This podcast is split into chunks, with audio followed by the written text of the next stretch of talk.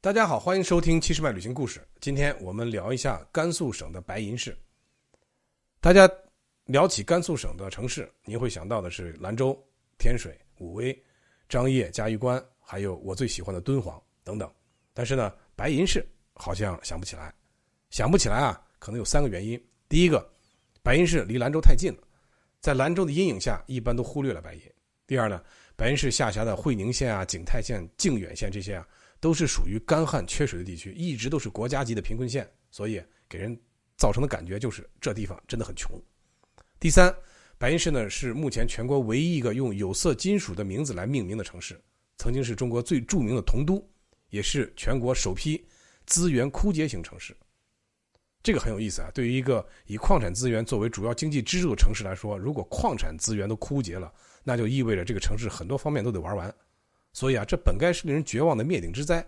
但是啊，在白银逛一下，你会发现，这路边的灯箱上、报纸上、电视上、广播里，基本上都用火红的广告牌和广广告语啊，欢天喜地的打出这么一个称号，叫做“全国首批资源枯竭型城市”。白银，二零二年第一季度实现 GDP 一百一十一亿元，按照二零一八年这个常住一百八十一万人口来计算呢，人均 GDP 是六千元。这个是远远低于全国统计水平的。全国二零二零年第一季度人均 GDP 是一万四千五百元。在甘肃啊，大家经常讨论这到底谁是甘肃的老二。当时白银和潘石屹的老家天水争得很凶啊，白银满满的不服气，说我们大白银离着省城兰州这么近，又是中国铜都，工业底子厚，城市建设好，岂是一个这区区天水这么一个农业城市，怎么可能和我们相提并论呢？而现在。再也没有人提什么全省老二了。靠近陕西的天水，地理位置和自然资源貌似更好一些，获得了更大的发展优势。而白银啊，只能伴随着一声长叹，无可奈何花落去了。不过，白银市啊也有高光时刻，因丰富的矿产资源曾经名噪一时。一九五四年，白银有色金属公司成立，成为新中国最早建设的大型铜硫生产企业。五六年，成功实现了万吨级的大爆破。那么六零年。形成了年产三万吨的电解铜、十七万吨硫酸的生产规模。这个啊，当年确实为中国有色金属工业做出巨大的贡献。所以啊，白银市就是因为这个企业，一九五六年成立这个县级市，五八年升格成为地级市。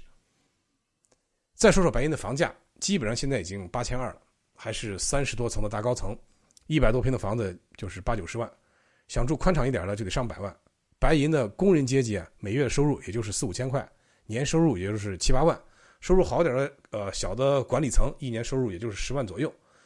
所以啊，大家都在想，不知道什么才能支撑起这样离谱的房价。但是房价就是这样，这样你怎么看都觉得它不合理，但是它存在就是合理。再看看人口，前几年白银的市民有这么一种说法啊，白银市区人口都在流失，这个城市年轻一代都跑到东南沿海啊，或者是这个南方啊，去寻求更好的发展机会。这长此以往下去啊，白银这个地级市的这个地位就可能保不住喽。所以城政府啊不得不要求在编的白银企事业单位人员把户口全部得迁回白银区，以保证城区户籍人口的数量。我每次聊到这个年轻人外流的问题啊，确实现在的年轻人是真的是幸运的一代。在中国这个高速发展的时代啊，东部的大城市有良好的经济发展、充足的就业岗位，疯狂的虹吸着西部地区年轻人。农村人口啊，可以通过教育、打工等多种方式直接定居大城市，迅速的通过自己的优势找到合适自己的位置。那么，对于西部落后地区呢，恐怕就只剩下凉凉了。现在兰州每年新增人口不过一两万，这西安一年就吸引九十万毕业生安家落户。今年西安的人口已经高达一千两百六十五万，在这个抢人的年代啊，站着原地不动，我觉得就是一种罪恶。一个家庭就是一个时代的缩影，传统的农村大家族正在土崩瓦解，接受过教育的新一代年轻人就像蒲公英一样流落四海，留下一个个被遗忘的农村。白银的年轻人相对好一点，毕竟呢，父母还都在工作岗位，或者是占据一些社会资源，还能补贴一下。这个小城市的生活的年轻人，大多数都是工人和企业职工的后代，其中呢，有一些比较能干的，大都通过上学离开了白银市，留下的年轻人。啊，估摸着也就这四种情况。第一种呢，就是因为哎出去了也适应不了外面城市的快节奏，也不好找一个比较安定、比较满意的工作啊，所以呢，碰一鼻子灰回来了。第二种呢，是因为家里条件还可以，或者家里边有生意，或者也父母有积蓄，或者占据了一些有利资源啊，不用跑到外边去拼命，在家过得也不错啊。第三呢，就是呃，受这个学而优则仕的影响啊，返乡考公务员，所以回到了家乡。第四种没考上大学，一直在白银混，留在白银的年轻人啊，也就这么几种情况。这白银的年轻人过着一种自得其乐的生活，而且呢。优越感十足，毕竟离兰州近，能享受很多省城带来的便利。比如说啊，这个兰州的这个万达广场就在高速路口，呃，开车呢，呃，大概四十四十分钟啊，下了高速就可以去万达购物。大到买个车，小到买个电脑或者衣服啊，都可以去兰州买。这对于呃甘肃的其他城市来说，这是个无法比拟的优势。但是呢，劣势也很明显。这个受到省城的影响呢，本地的零售业根本发展不起来。直到今天呢。白银市的市中心新开的商业综合体啊，基本上占着最好的地段啊，也拥有最好的人流量，但是里边全都是基本上本地的这个商户和生产企业自创的品牌，品质和档次相对来说啊，呃还是比较中等偏下的。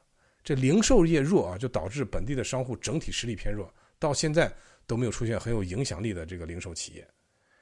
好了，关于白银市啊，我们就是先闲聊这么多啊，以后我们再。就具体问题再和大家细说。感谢您收听《七十迈旅行故事》，我们一路伴您同行，祝您旅途愉快。